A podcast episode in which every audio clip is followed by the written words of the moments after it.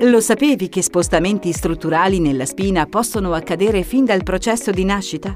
Una nascita media può porre sulla testa e sul collo del neonato un peso di circa 27-40 kg. Anche se la maggior parte dei bambini sta bene, questi spostamenti sono stati associati a coliche, incapacità di crescere bene e problemi nell'alimentazione. Controlli in questo periodo possono aiutare la prevenzione di spostamenti strutturali prima che causino problemi cronici.